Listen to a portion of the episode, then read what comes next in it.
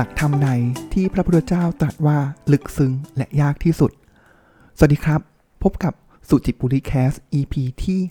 50สำหรับ EP นี้ผมอยากจะมาชวนคุยถึงหลักธรรมที่พระพุทธเจ้า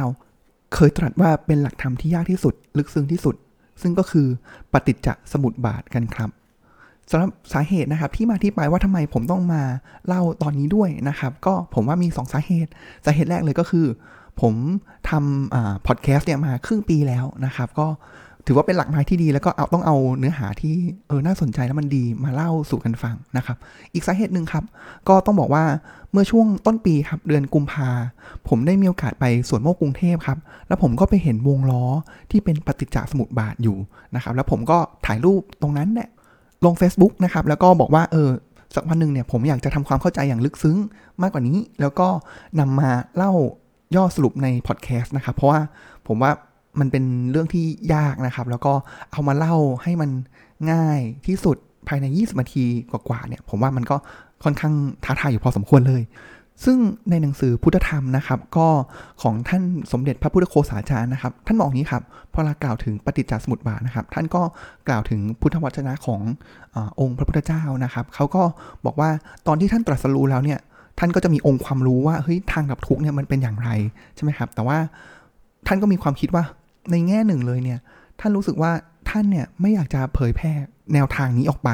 เพราะอะไรครับ เพราะว่ามันมีอยู่ 2 ข้อที่มันยากมาก แล้วท่านก็คิดว่าคนอื่นเนี่ยอาจจะไม่เข้าใจได้ อันแรกเลยก็คือนิพพาน และอันที่2นะครับก็คือเรื่องของปฏิจจสมุปบาทนั่นเองนะครับ เพราะฉะนั้นมันก็เป็นการตอกย้ำว่าเออขนาดท่านพระพุทธองค์เองเนี่ยยังว่ายาก เลยนะครับอะเนื่องจากมันเป็นหลักธรรมที่ลึกซึ้งนะครับ เพราะฉะนั้นแล้วเนี่ยผมเลยพยายามจะ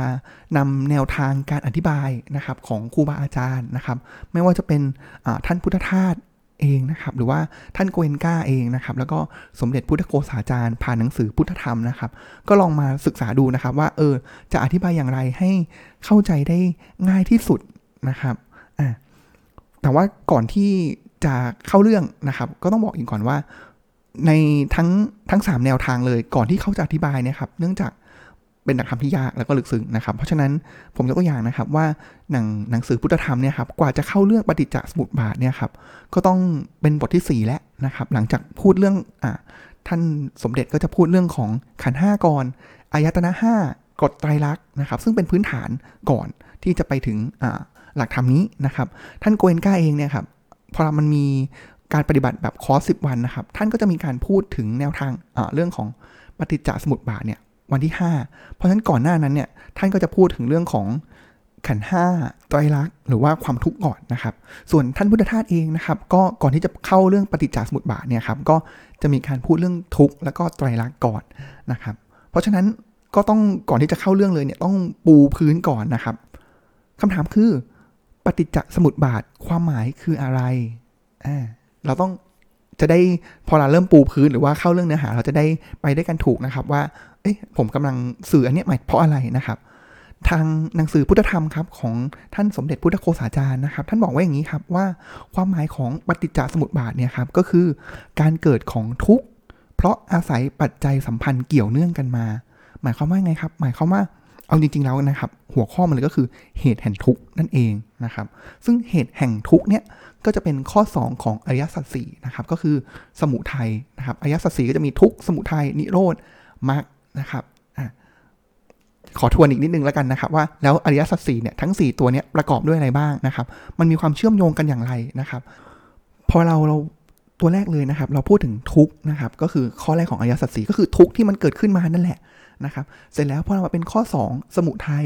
สมุทัยเนี่ยก็คือเหตุแห่งทุกว่าเฮ้ย เหตุการณ์เหตุการณ์หนึ่งความทุกข์ที่มันเกิดขึ้นมาเนี่ย เราสืบสาวราวเรื่องกลับไปแล้วเนี่ย มันเกิดจากอะไรได้บ้าง ซึ่งตัวที่สามารถจะมาใช้ในการสืบสาวราวเรื่องได้เนี่ย ก็คือวงจรของปฏิจจสมุปบาทนั่นเองนะครับอะอันนี้เรารู้ทุกเรารู้เหตุแห่งทุกแล้วว่าไล่เลยไปเลย แล้วมันไล่อย่างลึกซึ้งเลยนะครับ ว่ามันเหตุมันคืออะไร เสร็จแล้วปุ๊บท่านก็จะเริ่มบอกว่าเราลองย้อนวงมันกลับสิวงความทุกข์นั้นน่ะถ้าเราตัดตอนวงความทุกข์มันได้ อันนั้นแหละคือภาวะ ที่นิพพานหรือปราศจากทุกข์นั่นคือนิโรธ ซึ่งนั่นก็คือการดับทุกข์นั่นเองนะครับ เพราะฉะนั้นมันสอดคล้องกันเลยนะครับ เรารู้แล้ววงจรของทุกข์เกิดจากอะไร เราตัดมันปุ๊บ แล้วเราให้วงจรมันย้อนกลับ นั่นแหละคือการดับทุกข์นะครับ มันคือส่วนกลับเลยของสมุทัยนะครับ เสร็จแล้วปุ๊บคำถามต่อมาก็คืออะเรารู้เหตุแห่งทุกข์แล้ว แล้วเรารู้ว่าถ้าเราตัดมันได้เนี่ย มันก็จะเป็นความดับทุกข์ การดับทุกข์ได้นะครับคำถามก็คือทำอย่างไร ท่านเลยเอาไปไว้ข้อสุดท้ายก็คือมรรคนั่นเองเห็นไหมครับ มันจะเป็นเป็นลอจิกที่เริ่มจากทุกก่อนนะครับ เรารู้เหตุเสร็จแล้วเราก็ย้อนกลับมัน แล้วเราก็ถามว่าทำอย่างไรเป็นอริยสัจสี่ทุกสมุทัยนิโรธมรรคถึงตรงนี้แล้วก็คิดว่าเนื้อหายังไม่หนักเกินไปนะครับอะไปต่อกันครับ เพราะฉะนั้นแล้วเนี่ยพอเราอยากจะรู้เหตุแห่งทุกเราก็ต้องมาทำความเข้าใจทุกกันครับว่าเออทุกมันมีที่มาที่ไปเป็นอย่างไรนะครับ อยากจะให้นึกถึงเหตุการณ์ใกล้ตัวเลยครับ ล่าสุดเหตุการณ์อะไรก็ได้นะครับ ลองคิดไปพร้อมกันนะครับ ว่าเฮ้ยล่าสุดที่เราทุกเนี่ยมันคือเหตุการณ์อะไรนะครับอะผมยกตัวอย่างอาจจะแบบลองลิสต์มาหลาย ๆ อย่างก่อนนะครับ ที่เออเราไม่อาจจะไม่อาจจะต้องใช้เรื่องเหตุการณ์ใหญ่ก็ได้นะครับ เอาแบบเล็ก ๆ น้อย ๆ ใกล้ตัวถูกเล็ก ๆ น้อย ๆ นี่แหละนะครับ เช่นอะซื้อหวยไม่ถูกนะครับทะเลาะกับเพื่อนเรื่องการเมืองนะครับ หรือว่าอาจจะแบบเจอคนที่ไม่ชอบหน้านะครับ เจอคนขับรถปาดหน้ารถติด ไฟที่บ้านดับนะครับ แล้วก็ร้อนนะครับ น้ำไม่ไหลนะครับ หรือว่าโดนอะมิจฉาชีพนะครับแก๊ง call center เนี่ยโทรมาหลอกเงินไปนะครับ หรือว่าทุกข์จากความพลัดพรากนะครับ ทั้งเรื่องของอการเสียชีวิตเจ็บป่วยต่างๆเนี่ยครับเจ็บป่วยก็ได้นะครับเนี่ยทุกอย่างเนี่ยทุกหมดเลยนะครับ รู้ไหมครับว่าสิ่งที่พระพุทธองค์เนี่ยท่านได้คิดแล้วก็วิเคราะห์ แล้วก็ อาจจะแบบทั้งใช้ปัญญาทั้งจากการปฏิบัติเนี่ยครับท่านก็เห็นแล้วครับว่าความทุกข์ทั้งหมดทั้งปวงเนี่ยจริง ๆ แล้วเนี่ยมันมีที่มาที่ไปหรือว่าวงจรสาเหตุเนี่ยเหมือนกันหมดเลยนะครับ มันหมดเลยอย่างไรล่ะครับอะอันนี้ลองคิดไปตามพร้อมกันนะครับ ผมยกตัวอย่างก่อน เอาตัวอย่างที่เรื่องของความเจ็บป่วยแล้วกันนะครับอะความเจ็บป่วยก่อน ความเจ็บป่วยถามว่า เออมันทุกข์ แล้วกลไกการทำงานที่มันทำให้อาการเจ็บป่วยนั้นนะทำให้เราทุกเนี่ยมันเกิดขึ้นได้อย่างไรนะครับ ผมว่าซึ่งเราก็ต้องเข้าใจว่าความเป็นไปของโลก หรือสัจธรรมความจริงของโลกเนี่ยครับมันก็คือกฎไตรลักษณ์นั่นเองนะครับทุกเมื่อกี้เราพูดถึงแล้วเราก็มาพูดถึงทุกนะครับ มันจะมีการอีก 2 ตัวก็คืออนิจจังแล้วก็อนัตตา ผมอยากจะแตะนิดนึงก่อนนะครับ อันนี้คือเป็นวิธีการเล่าเรื่องของความทุกข์ผ่านของไตรลักษณ์นะครับ เดี๋ยวผมจะลองไปเล่าอีกวิธีหนึ่งนะครับ อาจจะง่ายขึ้น เพราะว่าผมว่าข้อธรรมเรื่องอนัตตาเนี่ยตัวผมเองเนี่ยกว่าจะเข้าใจเนี่ยใช้เวลาเยอะมากนะครับ นานมากเลยนะครับ แล้วผมว่าไม่ก็ไม่ใช่ว่าทุกวันนี้ที่ผมเข้าใจแล้วคิดว่ามันเข้าใจอย่างแบบแทงทะลุแจ่มแจ้งแล้วจริง ๆ นะครับ แต่ว่าก็จะพยายามให้ดีที่สุดนะครับ อันแรกเลยต้องมาทำความเข้าใจกับคำว่าอนัตตาก่อน อนัตตาเนี่ยหมายความว่าไงครับ หมายความว่าทุกสิ่งทุกอย่างเนี่ยครับมันมันไม่มีตัวตนนะครับ อ้าว โอ้โห ยากไปอีกนะครับว่าไม่มีตัวตนเนี่ยมันหมายความว่ายังไงนะครับ ผมว่าทางธรรมหลายที่นะครับผมเขาอธิบายอย่างนี้ครับ อย่างเช่นผมบอกว่าผมชื่อนรพัฒนะครับพัดนะครับอะเขาก็ถามว่าอะโอเค ไหนลองมาไล่เทียส่วนสิว่าแขนเนี่ยเขาชี้ไปที่แขน พระท่านจะบอกอะชี้ไปที่แขน แขนเนี่ยคือพัดหรือเปล่า ไม่ใช่นะครับ หัวล่ะคือพัดหรือเปล่า ก็ไม่ใช่นะครับลำตัวล่ะคือพัดหรือเปล่า จิตใจวิญญาณต่างๆ ของผมเนี่ยคือพัดหรือเปล่าสติเนี่ยคือพัดหรือเปล่านะครับ หรือว่าอะร่างกายส่วนต่างๆเนี่ยหรือว่าตอนที่เราตัดผมออกไป หรือว่าตัดเล็บออกไปเนี่ยไอ้ส่วนที่ออกหลุดลอกออกไปเนี่ยมันคือพัดหรือเปล่า เออพอเราเราเขาเรียกว่าเบรกดาวไปทีละส่วนแล้วเนี่ย มันไม่ใช่มันไม่มีอะไรเป็นพัดเลยอะแล้วเรารวบกลับมาขนาดเบรกดาวเป็นส่วนย่อยๆนะครับ ไม่มีอะไรเป็นพัด แล้วพอเรารวมกลับมาคำถามก็คือไอ้ที่ สิ่งที่เรารวมเข้ามาเป็นตัวผมเนี่ย คือพัดหรือเปล่าอะงงไหมครับ อาจจะงงอีกเคสหนึ่งก็ได้ครับผมทุกอย่างของรถคันหนึ่งก็ได้นะครับ รถยนต์ของผมเป็นรถ Honda นะครับอ่ารถ Honda ถามกับเหมือนกันเลยครับ ก็คือ เรามองไปที่ล้อ เราชี้ไปที่ล้อ ล้อคันนี้คือรถ Honda หรือเปล่า โลโก้ตัว H เนี่ยคล้ายๆตัว H เนี่ยคือ Honda หรือเปล่า รถ Honda ของผมหรือเปล่านะครับ เครื่องยนต์กระจังหน้า หรือว่าใบปัดน้ำฝนนะครับ หลังคาหน้าต่างสิ่งต่างๆ เหล่านี้รวมกันแล้วเนี่ยเป็นรถ Honda คันนั้นของผมหรือเปล่า ก็ไม่ใช่ถูกไหมครับ เพราะฉะนั้นแล้วเนี่ยเขาเลยหลักธรรมของอนัตตาเนี่ยเขาพยายามจะชี้ให้เห็นครับว่าไอ้สิ่งสิ่งหนึ่งเลยเนี่ยตัวเราเองเนี่ยครับหรือว่าอะไรสิ่งต่างๆเนี่ยครับมันเกิดจากการรวมกันของหลายสิ่งหลายอย่าง แล้วสำคัญคืออะไรครับ หลายสิ่งหลายอย่างเหล่านั้นเนี่ย เราไม่สามารถที่จะไปควบคุมหรือมีเขาเรียกว่ามีอำนาจในการควบคุมเหนือมันได้อันนั้นอันนี้ผมว่าอันนี้เป็น 2 ประเด็นที่สำคัญนะครับ ประเด็นแรกก็คือเราคือองค์ประกอบของสิ่งต่างๆ แล้วรวมขึ้นมามันเหมือนเป็นมายาคติที่บอกว่าอันนี้คือพัด อันนี้คือรถยนต์ Honda ของพัดนะครับอันนั้นคืออนัตตาข้อแรกนะครับ หลอมรวมขึ้นมา และเมื่อเรามองไปในแต่ละส่วนย่อยเนี่ย เราไม่สามารถที่จะควบคุมมันได้เลยนะครับ อันนี้คือข้ออนัตตาที่เอามาใช้ในการอธิบายความทุกข์นะครับ อีกด้าหนึ่งหลักการแรกเลยนะครับของกฎไตรลักษณ์นะครับ ก็คืออนิจจัง ผมว่าทุกคนท่องจำขึ้นใจได้แหละทุกสิ่งเกิดขึ้นตั้งอยู่และดับไป หมายความว่าไงครับ ผมว่าเคสยกตัวอย่างแขนของผมก็ได้ครับ ผมมีอาการเจ็บแขนแล้วผมรู้สึกทุกข์กับมันมาก แล้วป่วยแล้วก็รู้สึกทุกข์กับแขนผมมากเลย เราใช้หลักการแรกเข้ามาจับก่อนนะครับ หลักการแรกเลยก็คืออนัตตา อนัตตาบอกว่าแขนเนี้ยเฮ้ยจริง ๆ แล้วเราก็ไม่สามารถที่จะควบคุมมันได้นะ แล้วตัวเราเนี่ยมันคือการรวมกันของส่วนต่างๆ ของร่างกายที่ควบคุมไม่ได้นะครับ ควบคุมไม่ได้อย่างไร เอาข้อที่2ครับก็คืออนิจจังทุกสิ่งมันเกิดขึ้น มันอยู่ของมัน แล้วมันก็ดับไปมีการสูญสลายไป แล้วไอ้การสูญสลายที่มันเกิดขึ้นเนี่ย เราดันควบคุมมันไม่ได้ เพราะฉะนั้นความทุกข์เนี่ยเลยย้อนกลับมาครับว่า แล้วความทุกข์เนี่ยมันเกิดจากอะไร ความทุกข์ก็คือมันคือสิ่งที่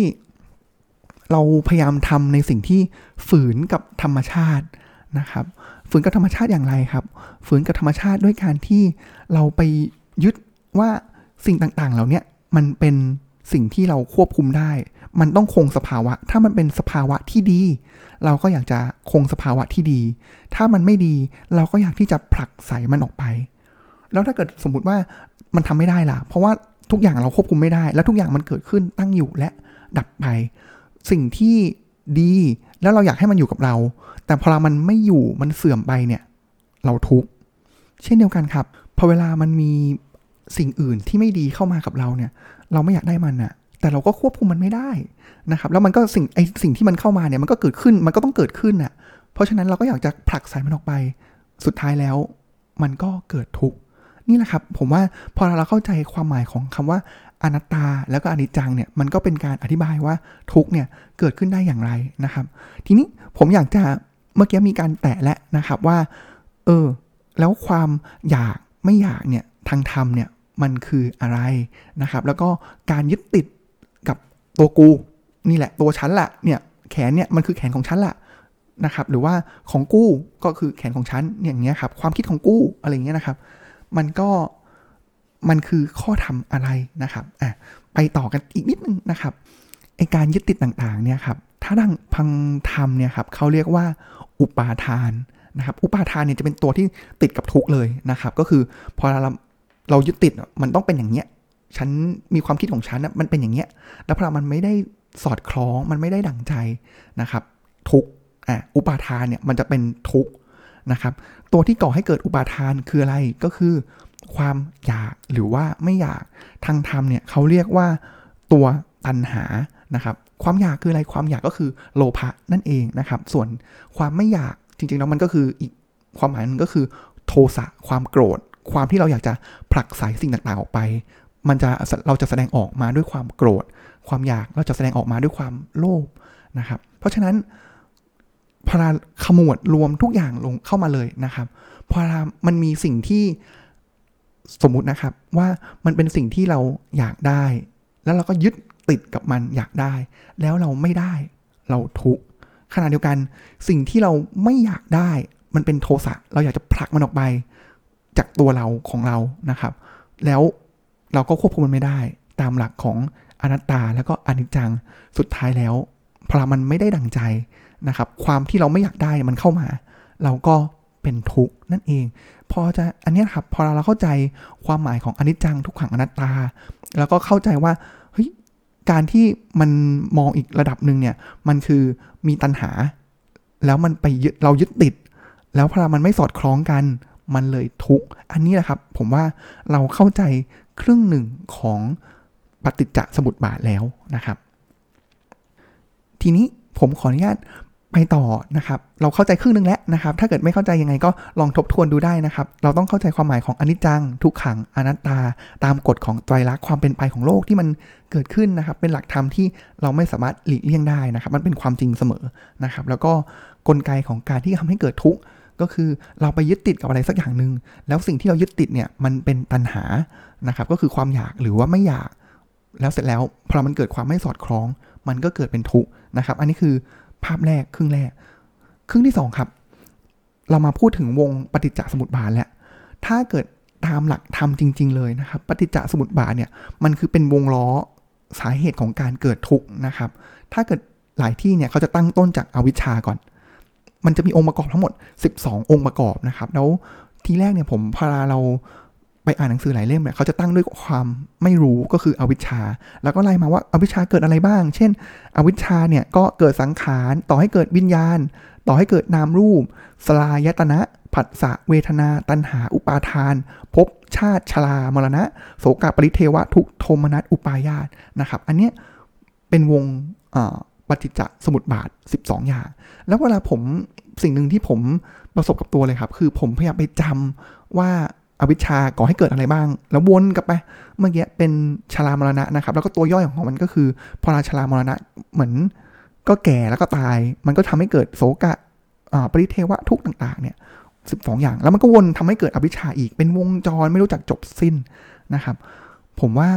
อธิบายเงี้ยสำหรับผมอะผมลืมแล้วผมว่า เข้าใจยากแล้วมันเต็มไปด้วยหลักธรรมนะครับ ผมอยากทำอย่างนี้ครับ ผมไปเจอในหนังสือของท่านพุทธทาสนะครับ เขาบอกว่าการอธิบายเนี่ยมันสามารถที่จะอธิบายวงใหญ่ก็คือ 12 วง 12 องค์ประกอบได้ กับอีกแนวทางก็คืออธิบายเป็นวงเล็กกว่านะครับ เช่นเดียวกันเลยครับ ผมก็ไปเจอในคำอธิบายตอนที่ธรรมบรรยายของท่านโกเอนกานะครับ ท่านก็เล่าว่าเออ ก็ท่าน จับจุดจากวงเล็กก่อนเหมือนกันนะครับ แล้วพอเราวงเล็กเข้าใจแล้วเนี่ยก็ขยายเป็นวงใหญ่นะครับ แต่ว่าวงใหญ่เนี่ยก็จะไม่ได้จี้จุดอะไรมากนักนะครับ เพราะว่าบางครั้งเราก็ยังเข้าไม่ถึงนะครับว่าเออวิชาคืออะไรอะสังขารคืออะไรอะวิญญาณนามรูปโหเกิดเป็นนามรูป เกิดเป็นภพชาติ มันคืออะไรนะครับมันผมว่ามันมันค่อนข้างไกล แล้วก็เป็นหลักธรรมที่ก็เริ่มยากขึ้นนะครับ เพราะฉะนั้นในวงเล็กเนี่ยครับเขา ตั้งต้นเหมือนกันเลยนะครับเขาอธิบายด้วยตัณหาอุปาทานแล้วก็ทุกข์ใช่ไหมครับ เมื่อกี้เราได้ยินแล้วว่าตัณหากับอุปาทานเนี่ยมันก่อให้เกิดทุกข์นะครับเขาถอยออกมาอีก 3 step ครับสาม step นั้นก็คือสฬายตนะกับผัสสะแล้วก็เวทนา ก่อให้เกิดตัณหาอุปาทานอะหมายความว่าไงครับ หมายความว่าอย่างนี้ครับไล่ไล่มานะครับ ความทุกข์เราตั้งที่ความทุกข์ก่อน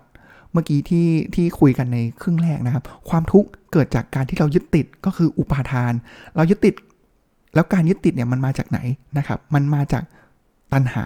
ก็คือความอยากและไม่อยากแล้วเมื่อพอเรา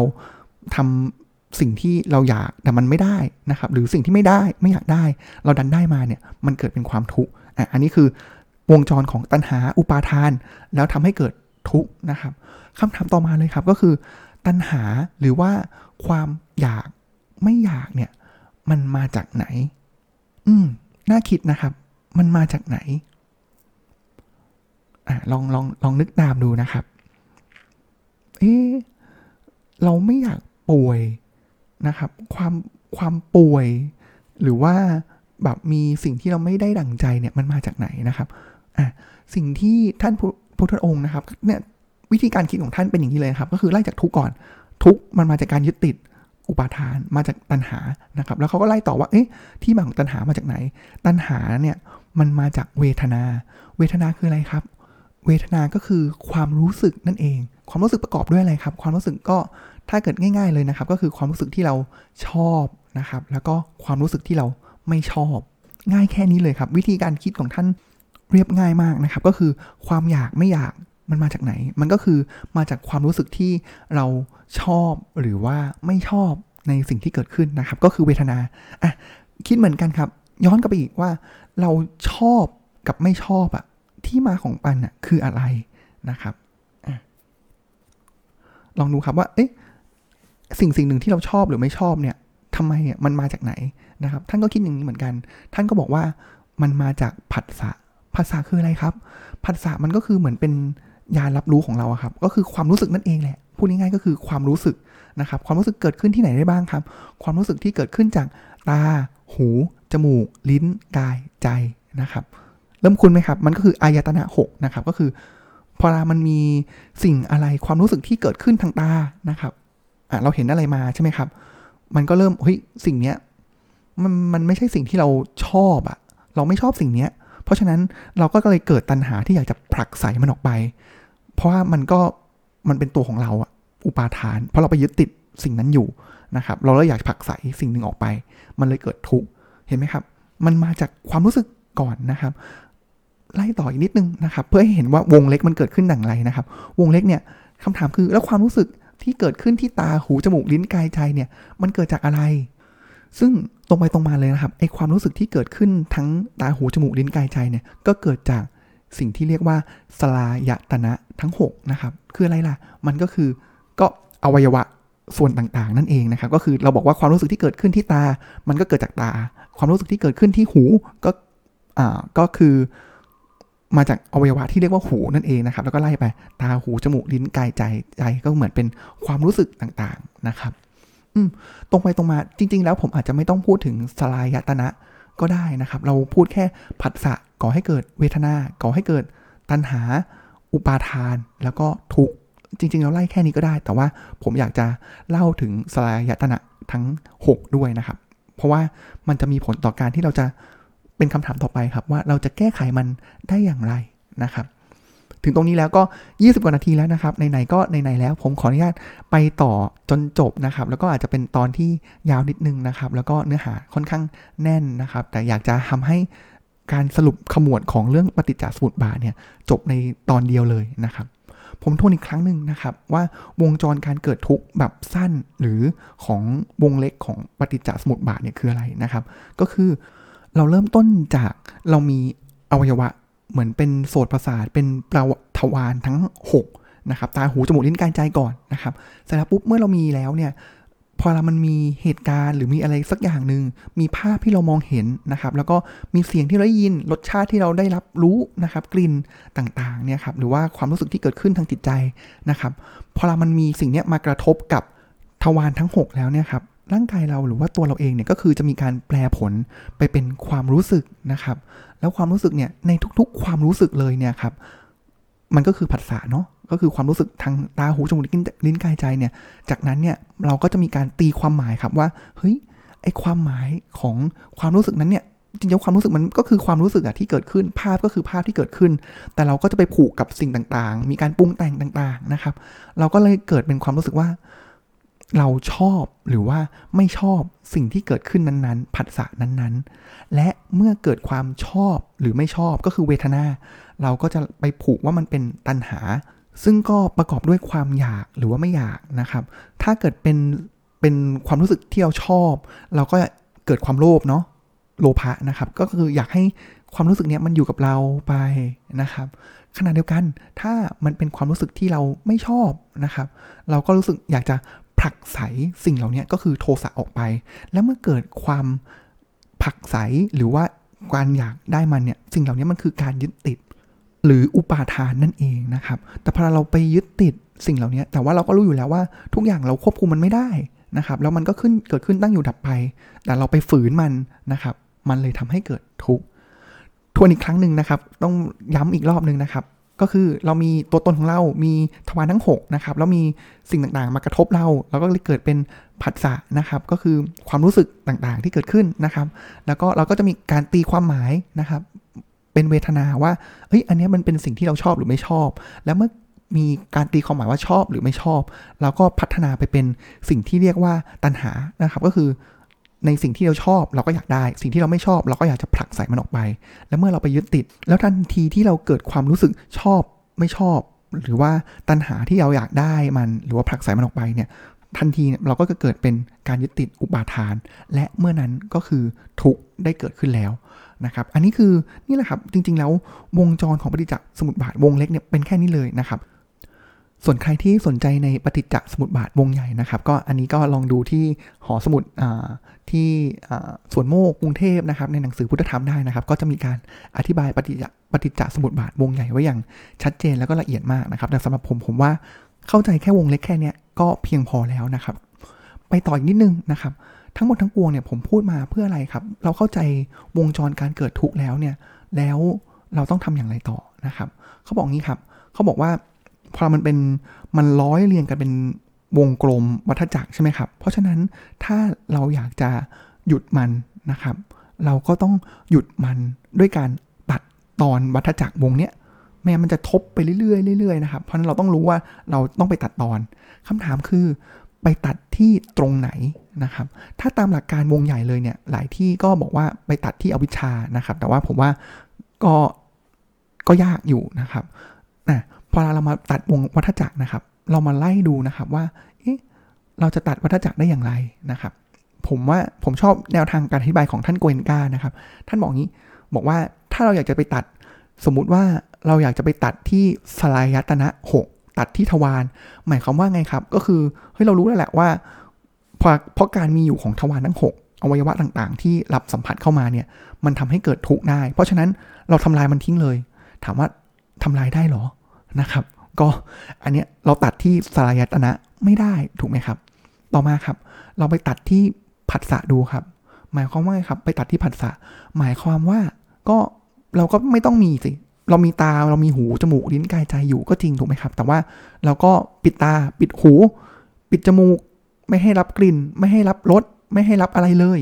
ไม่ให้เกิดความรู้สึกใดๆเลย ถามว่าทำได้ไหมครับ ผมว่าก็ก็ยากนะครับ แค่ปิดตาอย่างเดียวก็ทั้งวันเนี่ยก็ยากแล้วนะครับ เพราะฉะนั้นความเป็นไปได้ในการตัดวงจรปฏิจจสมบาท หรือว่าวงจรแห่งทุกตรงสลายตนะ หรือว่าตรงผัสสะเนี่ยไม่ได้นะครับฉะนั้นจุดที่เราสามารถที่จะ ตัดได้เลยนะครับ คือตัดตรงไหนนะครับเพราเรามีจุดที่เราทำได้เลย แล้วก็ถ้าเราทำได้เนี่ยครับจากวงจรแห่งทุกเนี่ยมันจะเป็นวงจรของปัญญานะครับ ท่านโกเอนกาหรือว่าท่านพุทธทาสเอง หรือว่าสมเด็จพุทธโฆษาจารย์บอกไว้เหมือนกันนะครับว่า จุดที่เราเนี่ยสามารถที่จะตัดวงจรของความทุกข์วงจรปฏิจจสมุปบาทได้ คือตรงเวทนาครับ คือเมื่อเราเรารับรู้แล้วนะครับ เรามีการรับรู้เนาะในความรู้สึกต่างๆ ที่เกิดขึ้นนะครับ เช่นอะเราเห็นแล้วว่ามีสิ่งหนึ่งเข้ามานะครับ แล้วก่อนที่เราจะรู้ว่าในจริง ๆ แล้วในเสี้ยววินาทีเนี่ยเราจะเริ่มรู้แล้วว่าเราชอบหรือว่าไม่ชอบ แล้วทันทีที่เรารู้ว่าชอบไม่ชอบ มันก็เกิดพัฒนาต่อไปเป็นความอยากได้หรือว่าความไม่อยากได้ผักสายออกนะครับ แล้วก็เป็นทุกข์นะครับ เราต้องไปตัดตรง ความรู้สึกที่ชอบหรือไม่ชอบ เราไม่ต้องไปให้ความหมายกับสิ่งต่างๆ เหล่านั้นความรู้สึกต่างๆ เหล่านั้นนะครับ ซึ่งหลักธรรมอีก 2 ข้อครับที่เขานำมาใช้นะครับก็คือเป็นสิ่งที่เรียกว่าตัวสตินะครับแล้วก็ตัวปัญญา หรือว่าในบางที่ก็จะเรียกว่าเป็นอุเบกขานะครับ คือเรามีสติและรู้แล้วว่าสิ่งความรู้สึกเนี้ยมันเกิดขึ้นแล้วนะครับ เรารับรู้ใช้สติรับรู้เสร็จปุ๊บเราใช้ปัญญาในการ ตัดมันเลยครับ ก็คือไม่ต้องพัฒนาให้มันเป็นความชอบหรือไม่ชอบ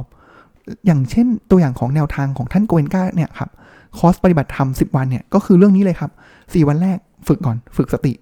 แล้ว 6 วันหลังเนี่ยก็เป็นในเรื่องของปัญญาก็คือนั่งสมาธิไป แล้วมีความรู้สึกปวดความรู้สึกต่างๆ มีภาพความจำเก่าๆขึ้นมาดีไม่ดียังไง สุดท้ายแล้วเรามีสติ แล้วเราไม่ต้องไป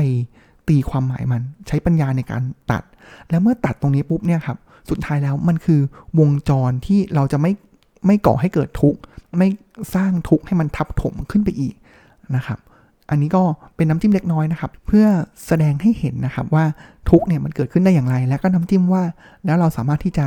เข้าใจแล้วเนี่ยเราดับทุกได้อย่างไรก็คือ ก่อนที่ความรู้สึกใด ๆ จะแปลเปลี่ยนไปเป็นความรู้สึกชอบหรือไม่ชอบ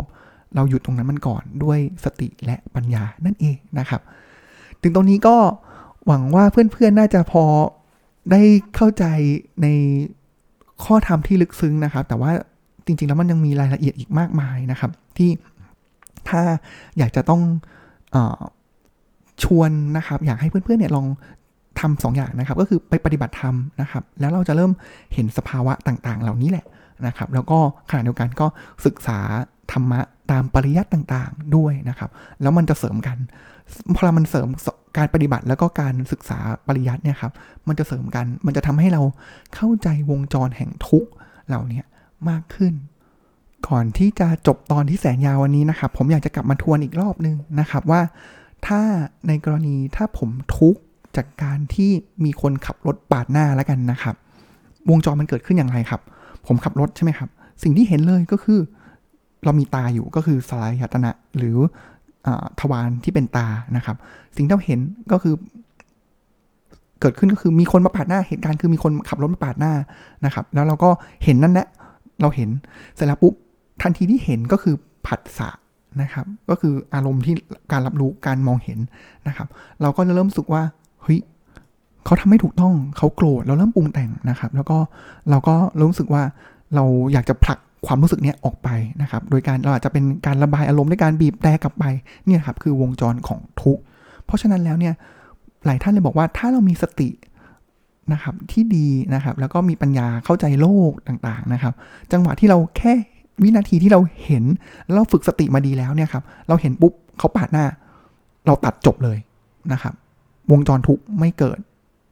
ซึ่งก็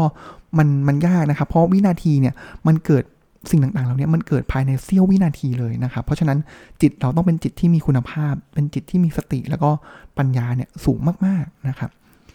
สำหรับวันนี้ก็น่าจะเพียงพอต่ออ